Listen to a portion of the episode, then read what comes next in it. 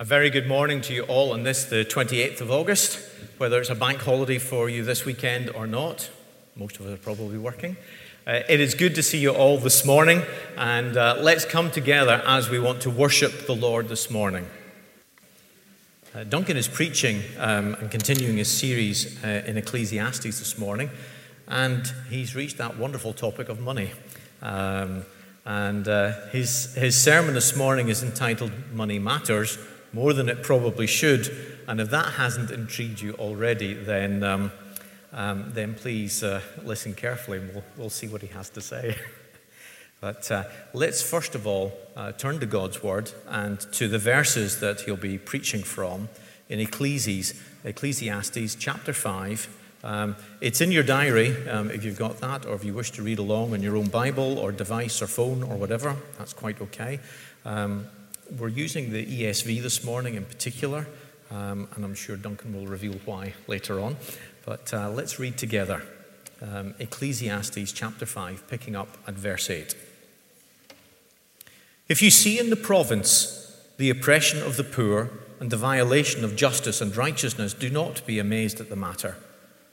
For the high official is watched by a higher, and there are yet higher ones over them.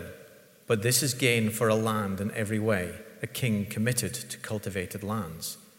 He who loves money will not be satisfied with money, nor he who loves wealth with his income. This also is vanity. When goods increase, they increase who they they increase who eat them. And what advantage has their owner but to see them with his eyes? Sweet is the sleep of a laborer, whether he eats little or much, but the stomach, but the full stomach of the rich will not let him sleep. There is a grievous evil that I have seen under the sun. Riches were kept by their owner to his hurt, and those riches were lost in a bad venture. And he is father of a son, but he has nothing in his hand. As he came from his mother's womb, he shall go again, naked as he came, and shall take nothing for his toil that he may carry away in his hand. There is also a gr- this also is a grievous evil. Just as he came, so shall he go. And what gain is there to him who toils for the wind? Moreover, all his days he eats in darkness, in much vexation and sickness and anger. Behold, what I have seen to be good and fitting is to eat and drink and find enjoyment in all the toil which one toils under the sun a few days of his life that God has given him, for this is his lot. Everyone also to whom God has given wealth and possessions and power to enjoy them, and to accept his lot and rejoice in his toil, this is the gift of God. For he will not remember the days of his life, because God keeps him occupied with joy in his heart. And then on to chapter six. There is an evil that I have seen under the sun, and it lies heavy on mankind. A man to whom God gives wealth, possessions, and honor, so that he lacks nothing of all that he desires, yet God does not give him power to enjoy them. But a stranger enjoys them. This is vanity. It is a grievous evil. If a man fathers a hundred children and lives many years, so that the days of his years are many, but his soul is not satisfied with life's good things, he and he also has no burial. I say that a stillborn child is better off than he. For it comes in vanity and goes in darkness, and in darkness its name is covered. Moreover, it has not seen the sun or known anything, yet it finds rest rather than he. Even though he should live a thousand years twice over, yet enjoy no good, do not all go to the one place? All the toil of man is for his mouth, yet his appetite is not satisfied. For what advantage has the wise man over the fool, and what does the poor man And what does the poor man have who knows how to conduct himself before the living? Better is the sight of the eyes than the wandering of the appetite. This also is vanity and a striving after wind. Whatever has come to be has already been named, and it is known what man is, and that he is not able to dispute with one stronger than he. The more words, the more vanity, and what is the advantage to man? For who knows what is good for man while he lives the few days of his vain life, which he passes like a shadow? For who can tell man what he will be after him under the sun?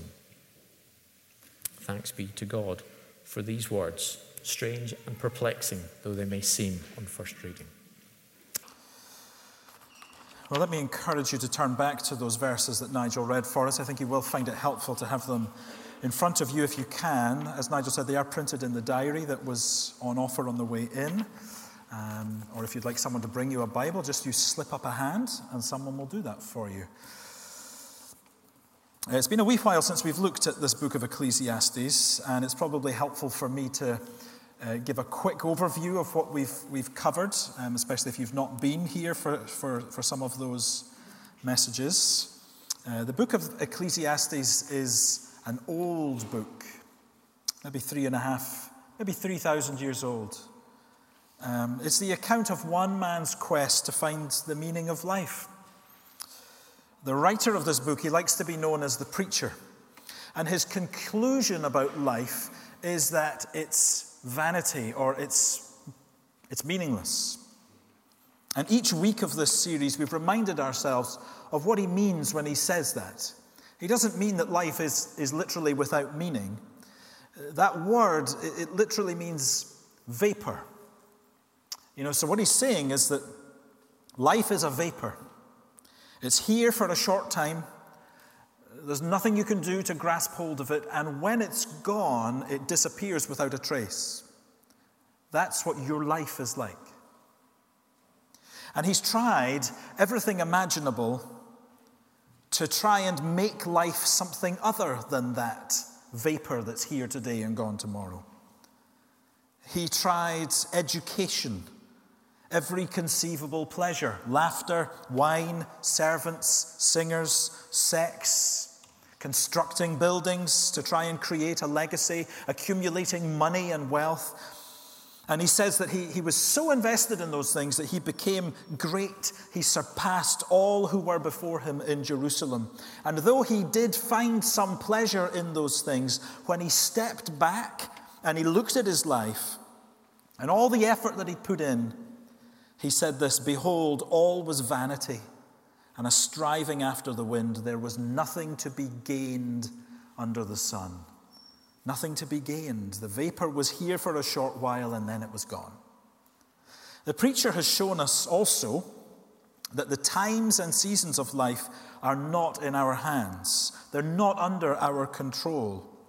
And one of the biggest mistakes human beings make is that we pretend as if they are in our control. We fight against the limits that God has placed on life. And the preacher, he urges us to receive the things that we have in life as a gift from God. Don't receive them as a tool to try and make life into something it could never be. No, receive them as God's gift. He's shown us that one of the barriers to achieving that is what lies in the human heart. Envy of others. In fact, Ecclesiastes says that this is what lies at the root of oppression in our world. Envious hearts that lead people to live isolated lives. Not meaning that people don't have friends, but that people live lives only concerned for themselves. Not generous towards others. No, it's far better, says the preacher, to live in community. Be generous with what God has given you. And we're going to see a bit more on that theme today. And today's theme is one that has always been with us, but it's very much at the forefront of life in Britain today, isn't it? Um, inflation is forecast to climb sixteen, eighteen percent maybe. I mean, you came here to get away from all this stuff, I know, but... Uh, Uh, the cost of heating your home might rise to more than six thousand pounds a year. I mean, it's eye-watering. And as prices rise, salaries remain the same. People are feeling the pinch. And so numerous professions, they're out on strike. So it is fair to say that money matters. And the preacher in Ecclesiastes knows that very well. But he is attuned to what an unhealthy relationship with money can do to us and what it does to a society. So in these couple of chapters we're looking at today, he tells us that money matters more than it probably should. And he starts at that level of society. Um, it's a theme we've already seen in this book if you've been following with us. Verse eight, he says, if you see in a province the oppression of the poor, the violation of justice and righteousness, do not be amazed at the matter. I suppose one of the tests of a book that was written three thousand years ago is how well it stands up to the passing of time. I think it stands up pretty well. I mean, corruption, oppression of the poor plays out in every nation on earth. And corruption appears in almost any human system that we devise for running a country, for governing a people. One person bends the rules because they feel the pressure from someone above them. And Ecclesiastes can see that this is this, this is just naturally how things tend to go. He says, don't be amazed that you see oppression, because, still verse eight, the high official is watched by a higher official, and there are yet higher officials over them. Um, sometimes if you're ever privileged enough to hear a discussion on economics, um, we hear people talk about the trickle-down effect. You ever heard people talk about that? And the theory is that if the people at the top get wealthier, then some of that wealth trickles down to make even the poorest people wealthier, you see? Here, the preacher says, the natural inclination for human systems is for money to climb up, not to trickle down. Human beings will make it climb up. They're always concerned about pleasing the one who's over them. It's always for their good, for their good. And so it's natural for the poor to be oppressed and for what is just and right to be violated. And the reason for that is what we see in verse ten. Because he who loves money will not be satisfied. We're being shown here that the love of money is the root of all kinds of vanity. The love of money is the root of all kinds of vanity. It creates a voracious appetite that it can never fill. And so it drives oppression in a society, and it leads to a dissatisfied life. Now, I'm, I, I, I know money is a tricky subject. Uh, we, we start talking about it, we get defensive, embarrassed. But we must not let that hinder us here. This is too important. I mean, countries go to war over money. People get murdered every week for money. People will throw away their marriage and their children, and even part with their internal organs for money. Money takes hold of the human heart like nothing else. And Ecclesiastes has, has observed the sort of, sort of vanity, the sort of emptiness that it produces in a life. And here, straight away, he picks out three things for us. First of all, he says, money, when it is loved, never satisfies. You're never satisfied with what you have. That's what he says in verse ten. Um, he says it in a couple of ways, doesn't he? If you love money, you're not satisfied with money. If you love wealth, your income is never enough. Even if you get what you think you need, even if you get what you think you deserve, you will not be satisfied with it. Loving money is like keeping a baby lion in the utility room. Keeps on wanting more and more, and you have to feed it more and more, and then eventually it will devour you. Second thing he shows us is that loving money is, is vanity, because the more you have, then the more others will come and take it from you. Uh, I can remember as a kid, I, I feel like this is not so common now, but maybe you can correct me. I feel like as a kid, when folks were asked about the pros and cons of the monarchy, it was not uncommon for people to say, Uh, I don't, I don't mind the royal family. It's all the hangers-on I can't be doing with. Do people still say that? Well, I'm sure the hangers-on are still there. They're probably just glad we're not talking about them so much. This is what the preacher's saying. This is why loving money is such a, a such a, a disastrous thing for us. Because actually, the more you accumulate, well, the more the hangers-on come and will just take it from you. You know, you never get to where you're going. That's what money is like. And then third, he says, the love of money will steal your peace.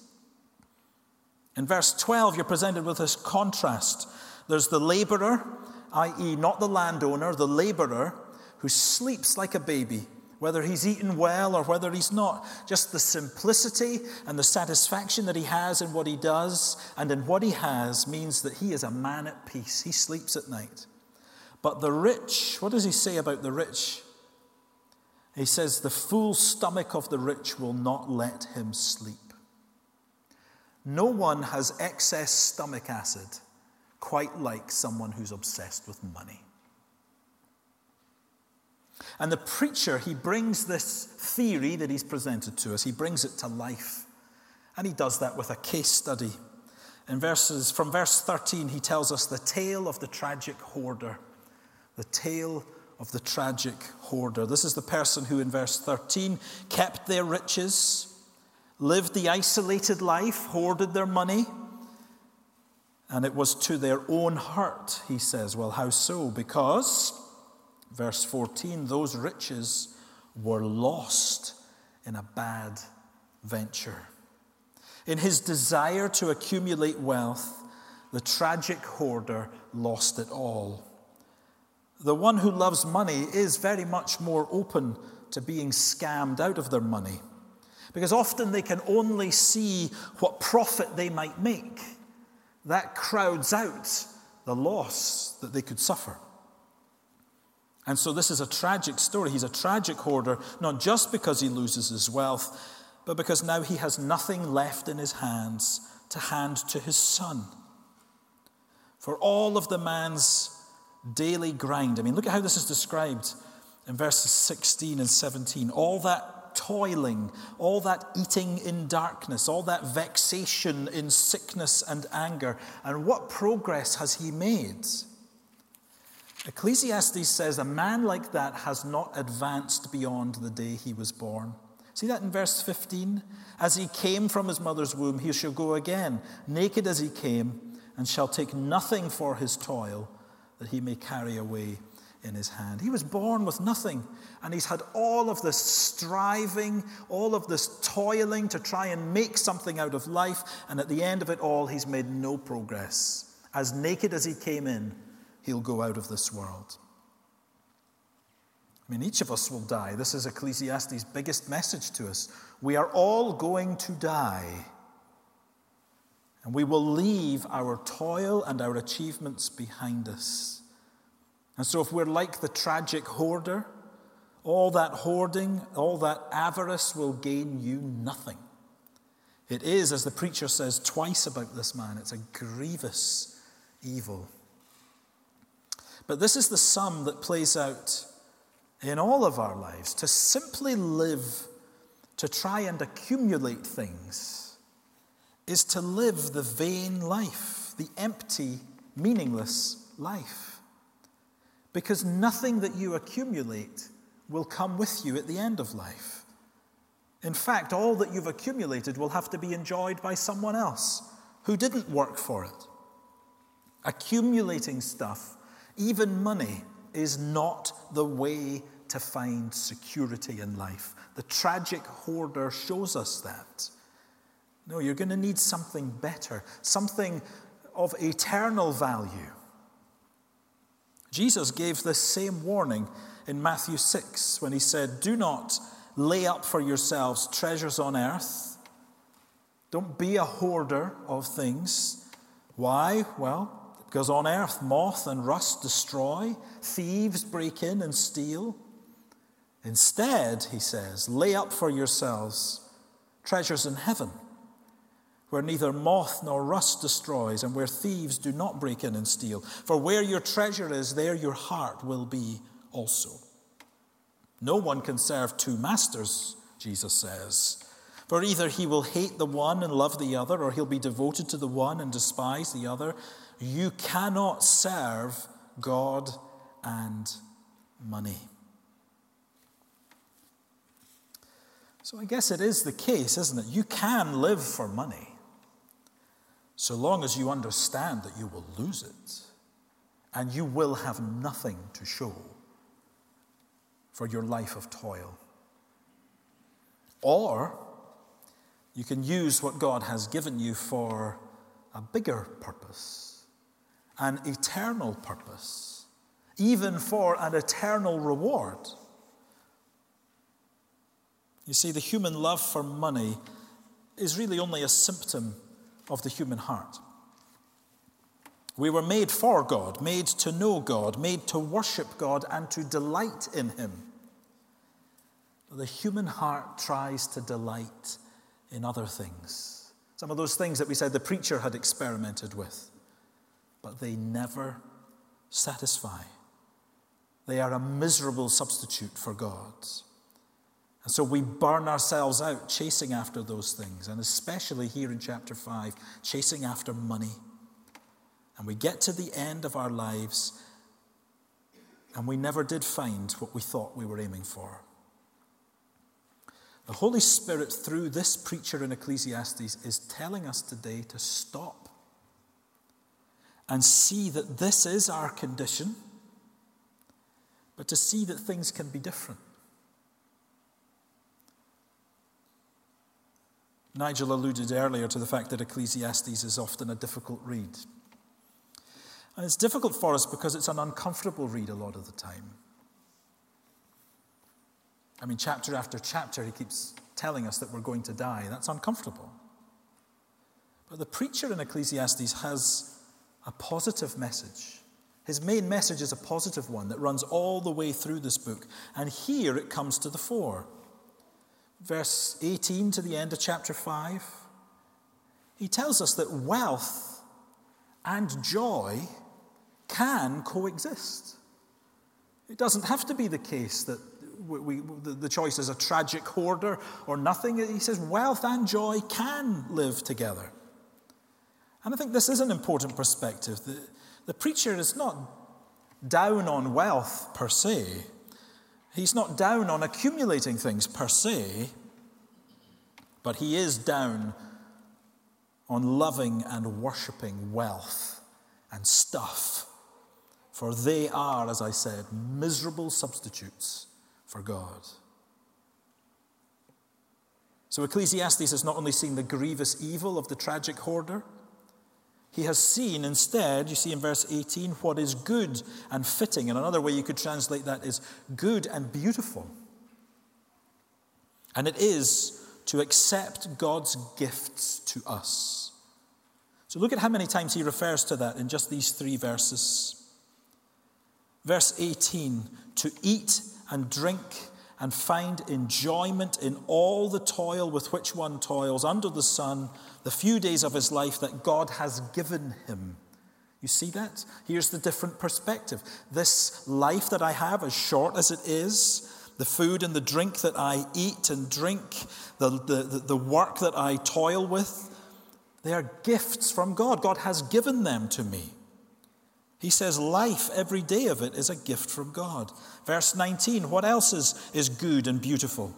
He says everyone to whom God has given wealth and possessions and power to enjoy them. Not just the material things, but the capacity, the power to find joy in the things God has given. And you keep going there in, in verse nineteen, and to accept his lot and rejoice in his toil. This is what? The gift of God. This is the perspective Ecclesiastes sees is good and beautiful. It is the key that unlocks the door into understanding how to live life well. It's understanding that everything we have is a gift from God to be enjoyed as from God. And the way we enjoy it is to receive it from God's hand. It is to use it in a way that honors God, recognizes God as the giver of the gift. Now, this is actually a radical message. It doesn't feel radical, but it is. He's saying true joy is not found in a, being the one in a million, in, in accomplishing the one in a million task. It's not found in accumulating the most stuff. It's not found in completing your bucket list of life. It is not found in having some kind of legacy that you can leave behind you. He says you will not be satisfied if you think that's what your life is for. No, here's what it's for. Use what God has given you. Not to make life into something other than a short-lived vapor, but instead embrace it. Embrace that life is short. Eating, drinking, working, even having material things can be the real joys of life, not gateways into something else, but like here and now, in the present, joy before God. Happy times are those times that do seem to pass quickly, don't they? Endless weeks in lockdown, less so. Joyful times, doing the things that bring pleasure, they pass so quickly. And this is the kind of language of verse twenty there. The one who understands this will not much remember the days of his life because God, because God keeps him occupied with joy in his heart. We're not, not trudging through life, but actually the joy of living. Those days have flown by, knowing the joy of having received these remarkable gifts from God and enjoying them as such. The alternative to this is hideous, and uh, the preacher is trying to help us here by introducing us to another case study. This time he tells us the tale of the rich but joyless. This is the tale of a man who had everything. This is into chapter six, verse two. What did he have? Wealth, possessions, and honor, so that he lacks nothing of all he desires. Yet, God does not give him the power to enjoy those things. Maybe it will help you to have a, that, that same story told with a bit more flesh on it, because Jesus tells this story as well. In Luke chapter twelve, he says, "The land of a rich man produced plentifully. And he thought to himself, 'What shall I do? For I have nowhere to store my crops.' And he said, 'I will do this. I will tear down my barns and build larger ones, and there I will store all my grain and my goods. And I will say to my soul, soul, you have ample goods laid up for many years. Relax, eat, drink, be merry.' But God said to him, 'Fool, this night your soul is required of you. And the things you have prepared, whose will they be? So is the one who lays up treasure for himself and is not rich towards God.' Full of wealth, plans to get even richer, so that at some point in the future he may get to the place of satisfaction." You see, he's not satisfied now. There's no joy in what he has now, but he can imagine if he uses what he has now, he could one day get to a place of satisfaction. God calls him a fool, for he had the gifts from God, but he had not learned how to find true joy in them. And this is what Ecclesiastes teaches us here. He says, imagine that such a man had everything you could ever wish for. Verse three, let's say he had a hundred children and he lived a long life. How long? Well, look at verse six. Let's say he lived a thousand years twice over, but he never found satisfaction in life.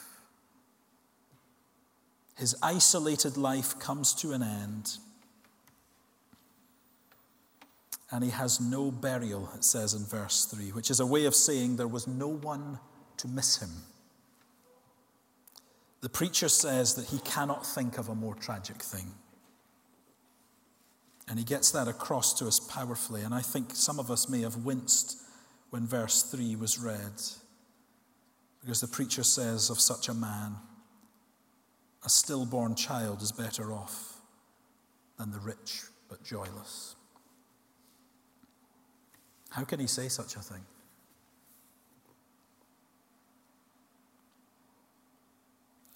I doubt we can imagine a more tragic situation. There will be some here who have known this very personally, I'm sure. A couple filled with the excitement of a new baby on the way, charting the progress as it goes. This week it's the size of a kiwi. This week it's the size of a pepper. And then the kicking starts. This little bundle in its mummy's tummy is bursting with potential, and the parents can't help wonder, can they? They can't help it. What colour will its hair be? What kind of things will it like? What will they be good at? How will they get on with their siblings? And then inexplicably, it all goes quiet.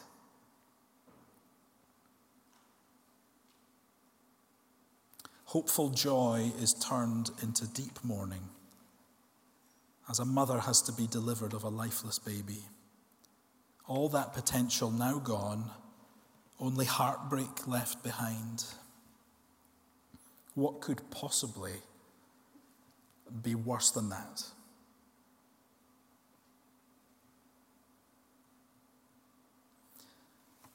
I don't think the preacher casually says this to us. He says, hold in your mind how tragic that is. Remember the tears that that brings to your eyes to think of it. And he says, now listen to me, there is something even more tragic than that. Someone who wastes their life. That's what he's saying. The one who had life, who had the good things of life and lived it in dissatisfied misery, not knowing the gift of God, and they die missed by no one because they lived this selfish, hoarding life. Well, why is that more tragic? Well, the writer here says, even though the precious little one that died lived its short life in the dark, unseen, well, praise God for this. It finds rest.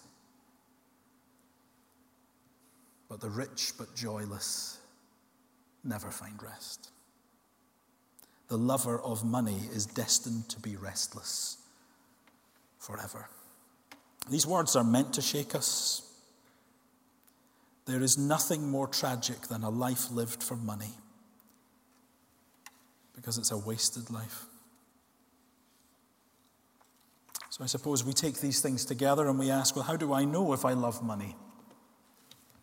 It seems one of the themes that is so common in these verses is discontentment. In verse eight of chapter six, the preacher asks, what advantage does the poor man who is wise have over the rich man who is a fool? Here's what, here's the advantage. The wise one is content with what he has. See how he speaks about um, verse nine, the sight of the eyes, that is the things that are in front of him, the things he can see. He can see. The wise one is content with what he can see in front of him, with what he has, whereas the fool has a wandering appetite, always pursuing what he doesn't yet have. They always have to have that car, that holiday, that house, that thing that will get them some approval from the crowd. This is not the wise life. This is the tragically wasted life. And this is the life, I am sad to say, that many Christians are living. God is speaking to us by his word. And if that's you or me that is being described on the pages of this chapter, then God says it would have been less tragic if you'd never been born, if that's how you're going to live your life. That's devastating, isn't it? That should make us sit up. But the wonderful thing about the Bible's message is that it, it's never pessimistic or negative or harsh for the sake of being those things. It is always so that we might find the hope that is given to us in Scripture. And this section concludes with a plea. The plea is, accept reality as it is before it's too late. He says in verse ten, whatever has come to be has already been named. In other words, God has created the world as it is. All the things that are in the world, he has designed. He has placed where they are. He has named them. He's determined what function they will serve. He's decided what their limits will be. And included in that is human beings. Man. The Hebrew word for man is the word Adam. And it comes from the related word Adama, which means dust. We've been named, and we are dust. We are creatures. There is no point in us trying to be God, pretending to be God, acting as if we are a God. We are creatures. So we don't get to live independently of God. That's not how we were designed to be. We don't get to know better than God. And so those questions that he ends with, who knows what is good for a man while he lives? Who can tell what will be after him under the sun? The answer is not us, only God. Only God, only the one who created us and is over us. And the preacher is pleading that we would know God. In verse nine of chapter five, I think we get a glimpse of how.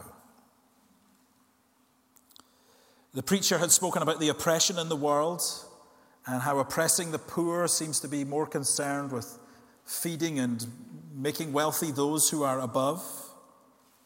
And it's as if the preacher yearns for the opposite. Verse nine, he says, but this is gain for a land in every way, a king committed to cultivated fields. He yearns for a king, a king who would be a breath of fresh air, whose priority would be to see fields that are cultivated, to see his people provided for. One who looks to provide for the lowest rather than be concerned for those who are above. That longing in Israel um, was to point them to their true king who would come, the promised Messiah. And we have that same longing too. If we are to live a worthwhile life, it will only be as we receive it as the gift of God. If we are to know God and to delight in him, it will only be because God has gifted that to us.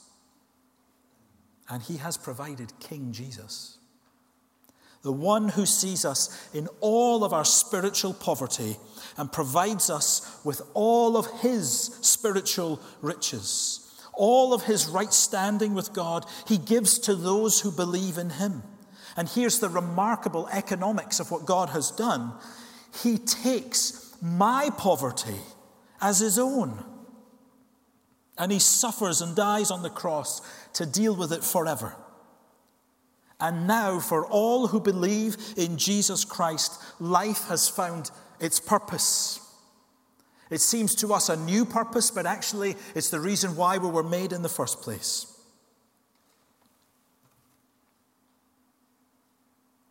To know God.